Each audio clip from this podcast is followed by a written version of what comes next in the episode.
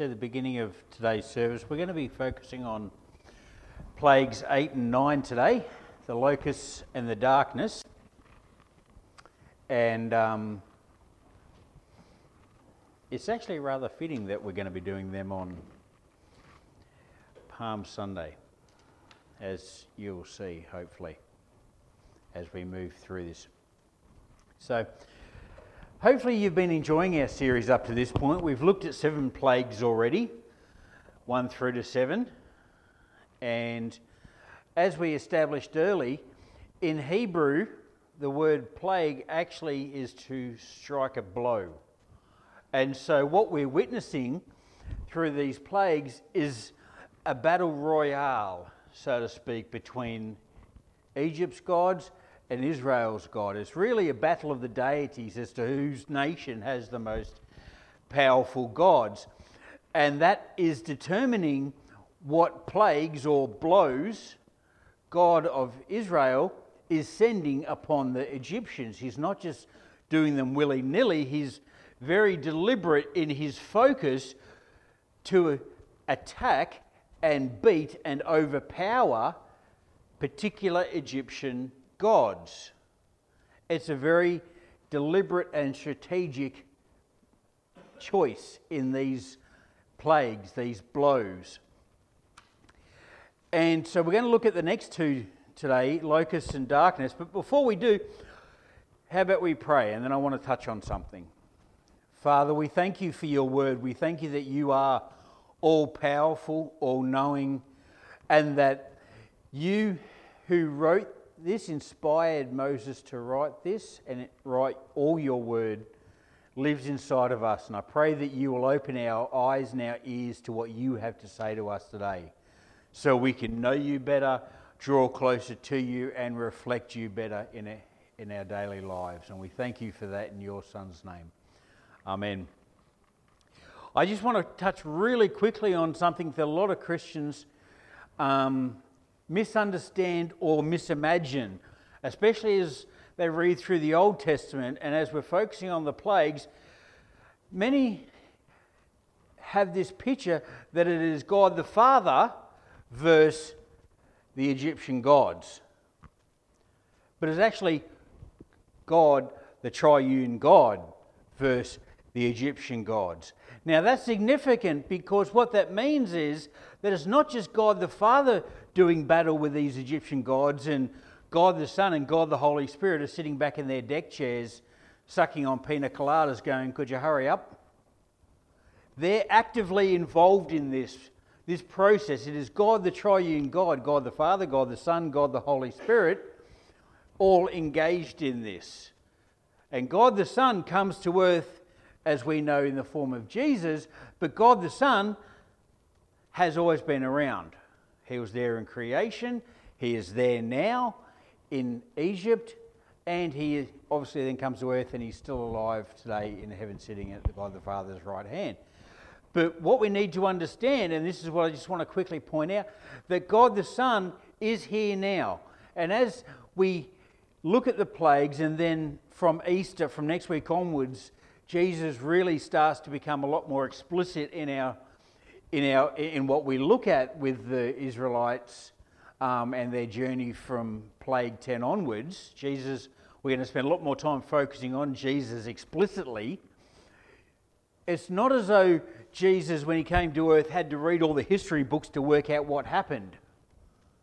He was there in the form of God the Son. Okay? And that needs to be understood. And many people don't quite understand that. So let's move on with the plague of locusts, the eighth plague. And the interesting thing, the first thing, is right in verse 1, it says, The Lord says to Moses, Go to Pharaoh, for I have hardened his heart and the hearts of his officials. Now, we've discussed that it's not God deliberately making Pharaoh's heart hard against Pharaoh's will, and Pharaoh would have acted differently if only he had the opportunity, but that nasty God of Israel has made him act this way. What God is doing is God is acting in a way knowing what Pharaoh's response is going to be, that it is going to be rejecting God of Israel further and further, and he is acting that way deliberately. He is deliberately acting in a way that he knows Pharaoh is not going to like.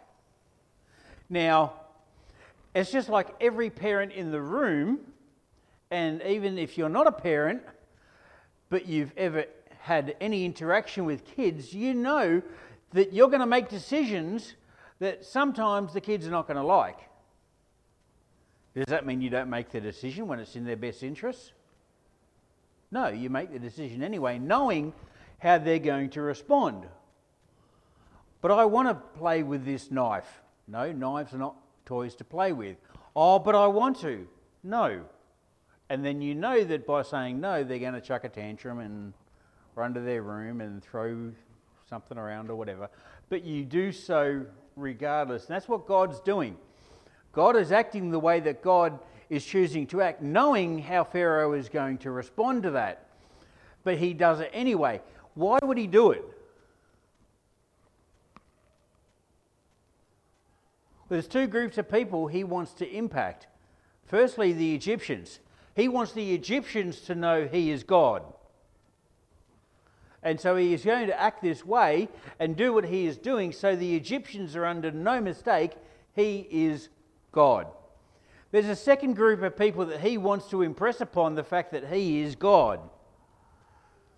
And that's the Israelites, who are conspicuously quiet and have been quiet for some period of time now, haven't they? Through all the plagues, they've been almost too quiet. But God wants them to know that He is God. And so He is acting this way to make sure they know He is God because of what's going to happen in the desert. And He is trying to impress upon them the need to listen to Him. And they're a little like us, they're a little bit of a slow learner. And we're no better. So that's why He's doing it. But there's two interesting insights with God acting the way He's acting towards Pharaoh that should be a lesson to us. Firstly, when God tells us to do something and goes tells us to take his word and witness to our community to show the community how awesome he is, he already knows how people are going to respond. He already knows what Bill and Jake and Ted and Frank and Melissa and Amy and Michelle and whoever else down the street, he knows how they're going to respond. But he says to us, go anyway. He knows what's going to happen, but he says, go. Why? So they're without excuse. But there's another little interesting insight which we would do well to remember. When God tells us to do something, guess what? He knows our response. he knows exactly how we're going to respond to His leading, to His directing, to His, his prompts. So, do we listen? Do we actually do what He says, or do we find ourselves maybe not listening so well, or conveniently not hearing, conveniently forgetting? It's an interesting first up challenge, isn't it? So, if we get back to our story, God says to Moses and Aaron, Go and tell Pharaoh what the plan is. And he doesn't do this for all of them, as we see in Plague 9, but in Plague 8, he gives Pharaoh the heads up. And Moses tells him, Tomorrow there's going to be locusts unless you let us go. And sure enough, the locusts come, which gives Moses credibility as well because things are happening as Moses says. Now, Moses is following God's leading and directing and saying what God wants him to say.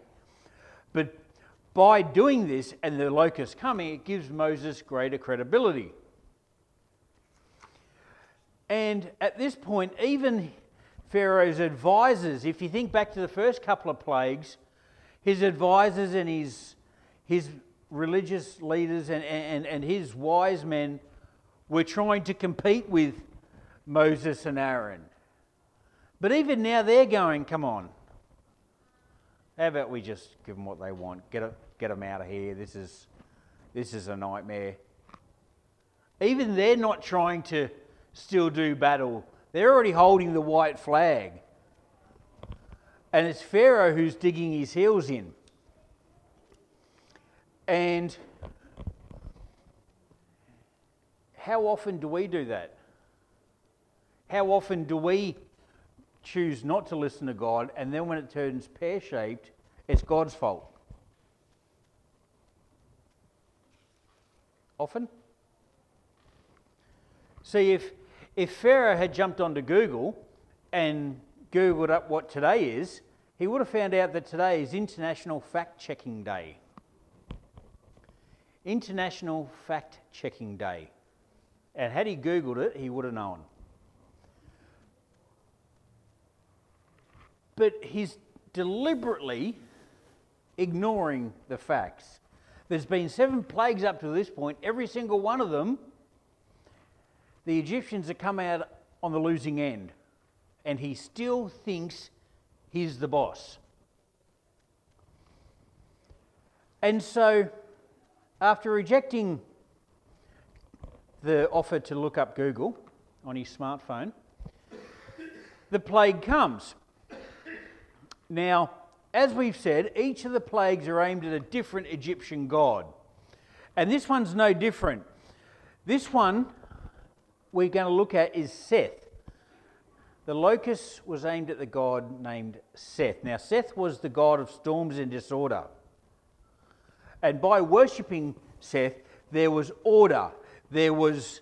Um, things were kept in control. And so, by sending a plague of locusts, a storm of locusts, that's showing up Seth as you have no control over order. You have no control over the way things work. Again, it says to Seth, You have no power. Yet again, God of Israel comes out on top over the Egyptian gods. And the locusts eat everything. It, the account even says if you keep reading. They ate what was left over after the hail. So the hail's taken out most things, and then whatever was left after the hail, the locusts destroy. Egypt is getting decimated, all because of Pharaoh's pride. They ate everything. Now, the thought that occurred to me, and, and maybe it's occurring to you at this point as well, as we look at the locusts and, and we look at the Egyptian uh, uh, economy overall the cattle, the sheep, the, the hay, the, the wheat, the, it's getting absolutely pulverized, isn't it? Now, what happened 20 odd chapters ago?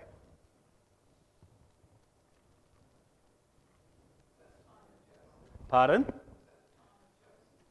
Yes, the time of Joseph. So we go back 20 odd chapters and we have Joseph in Egypt.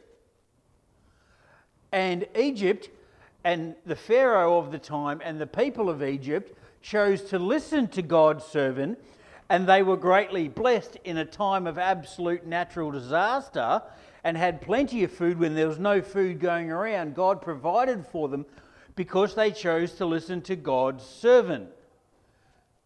Now we fast forward 20 chapters to Moses and what's going on now, and they're refusing to listen to God's servant. They're refusing to acknowledge God. And what's happening? In a time of plenty, when there is no disaster, they've got nothing. Don't you find that kind interesting link? That when they listen to God's servant, even God's willing to bless Egyptians, but when they don't listen, they get decimated even in a time of plenty. So, in the middle of the pain, Pharaoh admits that he's gotten it wrong, he's made a mistake again, and he asks Moses to call off the, the locusts. And God does. And then what does Pharaoh do? he goes back on his word again. And so we move into plague nine. Now, here's where it gets interesting on Palm Sunday. See, there was no announcement for this one. God didn't bother to let Pharaoh know what was going to happen, there was no warning. Now, the Egyptian god that we're going to focus on is Ra, R A, Ra. And he was the Egyptian god of the sun.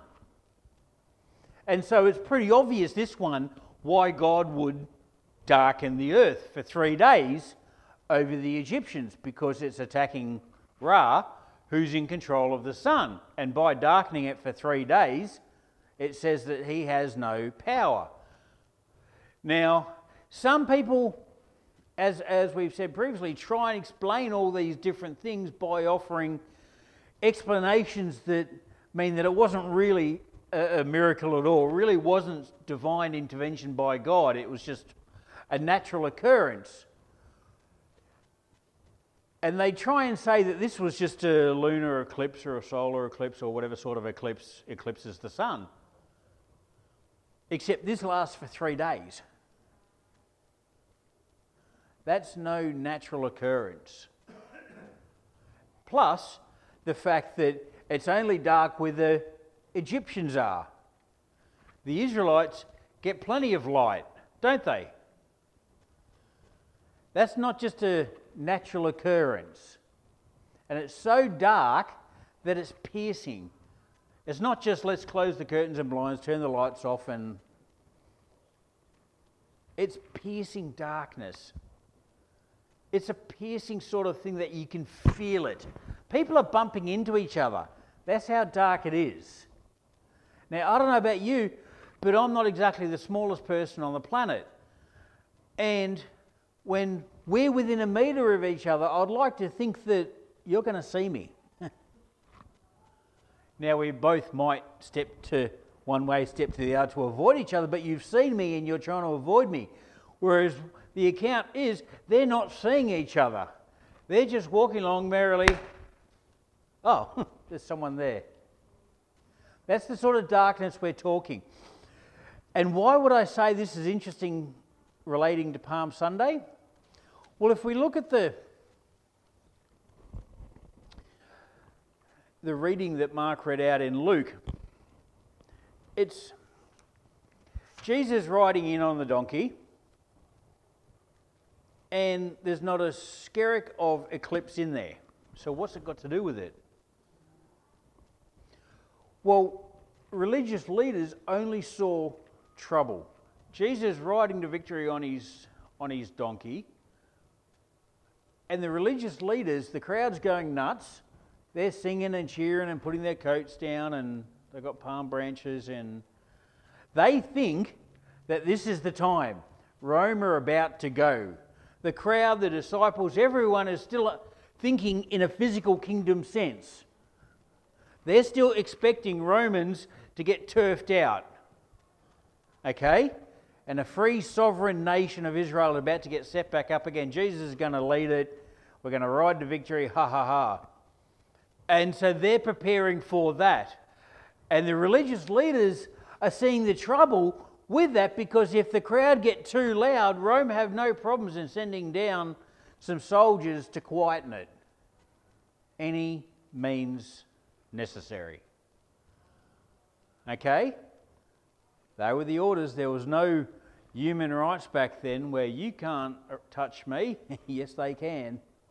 And it was not done with a tickle. Rome will use any means necessary to quieten the crowd. And the religious leaders are, seeing that and they're going, hey, everyone, knock it off. Jesus, tell your followers, tell these people, be quiet. And what does Jesus respond with?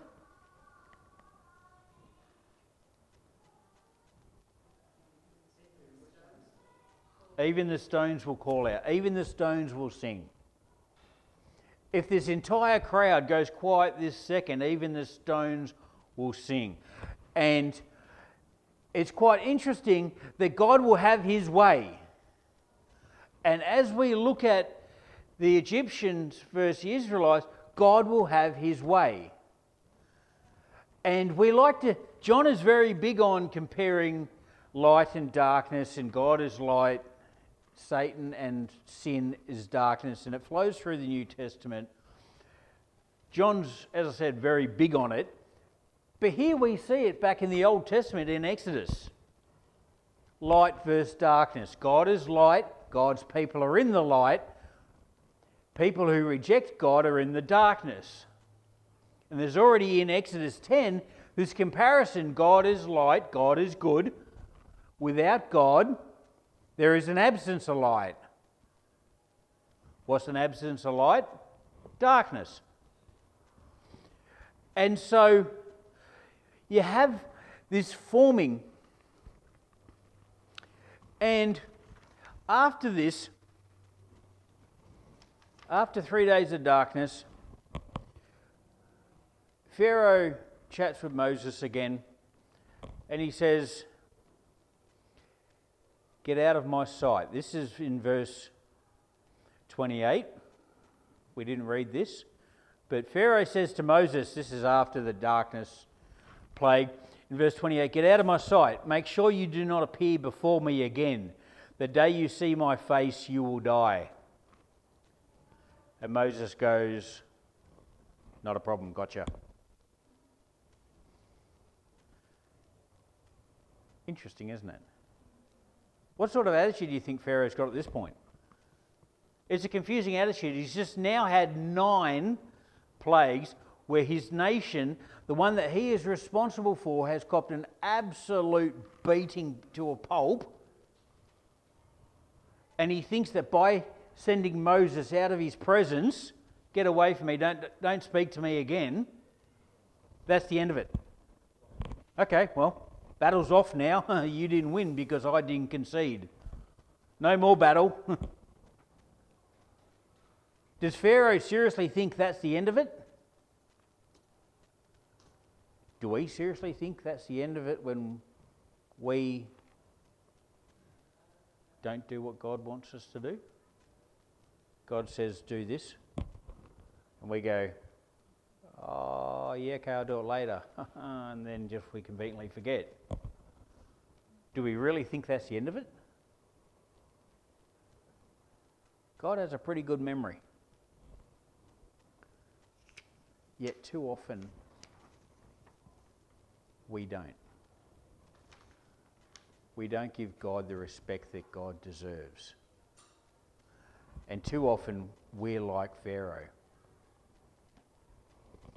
Now you may have noticed something that I haven't mentioned so far with both plagues, plague 8 and plague 9. And I deliberately skipped over them because I want to focus on them now on both plagues, plague 8 and plague 9, Pharaoh tries to bargain. It's not the first plague he's tried to bargain on, but it's very prevalent in these two plagues.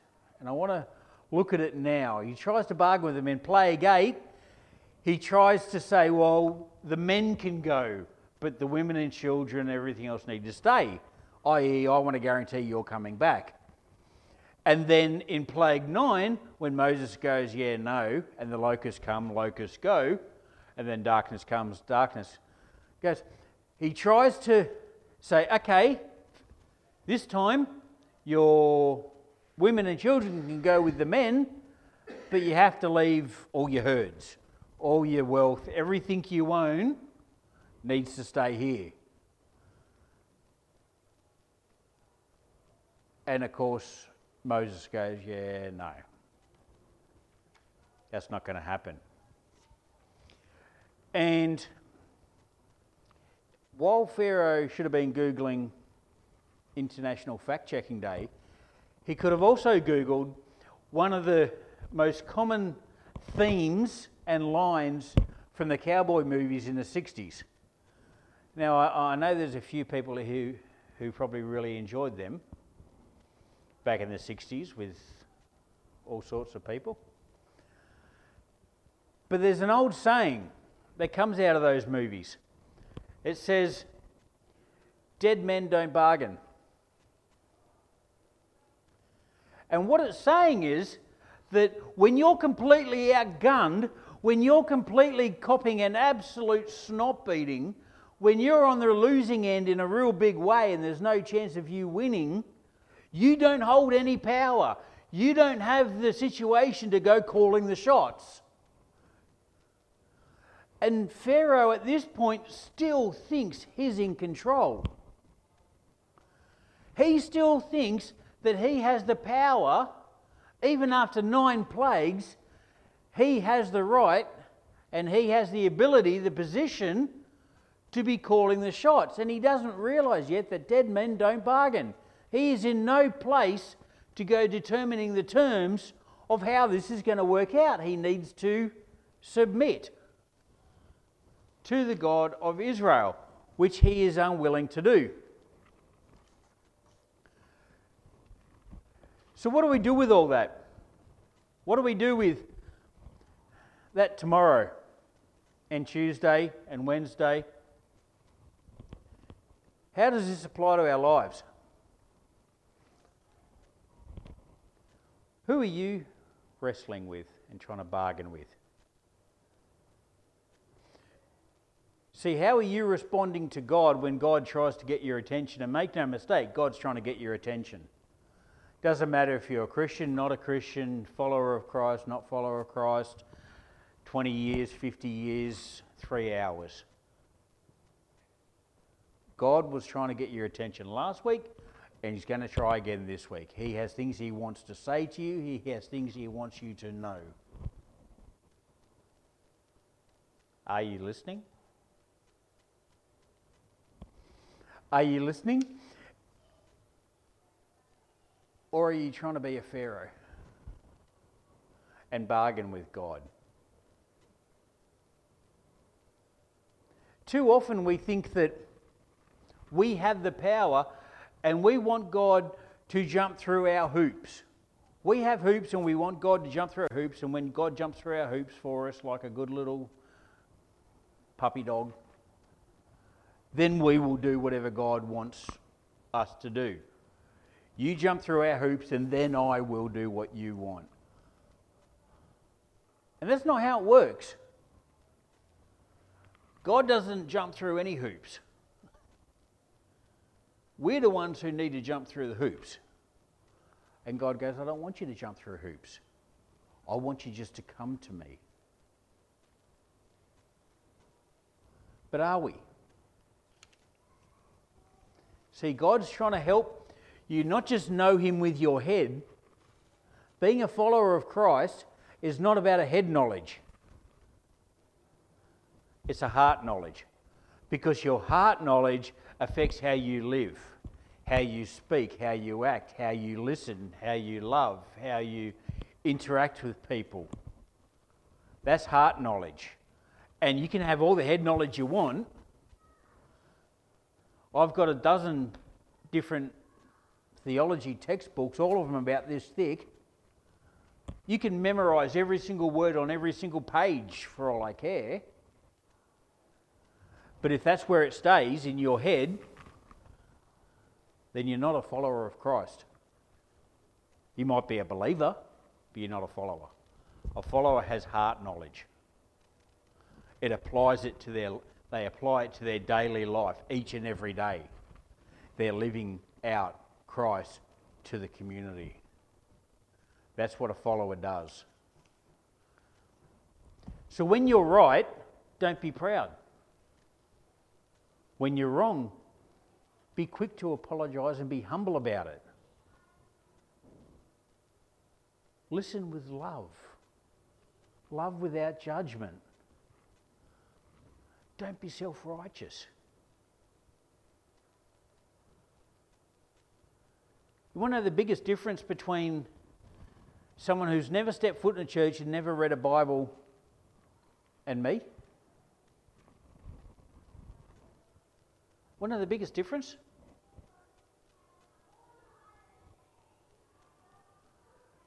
By some unknown reason, God revealed himself to me first. That's the only difference. It wasn't anything I did. It's not because I've got an IQ of 500. It's not because I got the looks of Fabio. It's because God, for some reason, chose to reveal himself to me. It was God revealing himself to me. And I pray that he will reveal himself to Joe Bloggs down the street. And you know what? There's a good chance he's going to use me to reveal himself to Joe Bloggs if I'm willing to listen and not bargain with God. Take God at His word. Do what God wants rather than being a Pharaoh. Submit to Him. Let's pray. Father, we thank you that you are the great and heavenly God. We thank you that you do know best and you see and know so much more than we could possibly comprehend. And I pray that this week we will submit to you, that we won't try and make you jump through hoops, but we will take you at your word, that our lives will reflect you, and we will listen and do what it is that you want us to do this week, so that you can use us so we can be shaped by you and know you better. And I pray to you for this, Lord, that others will come to know you and that your kingdom will grow your name will be worshipped and glorified because of the work you're doing. In your Son we ask. Amen.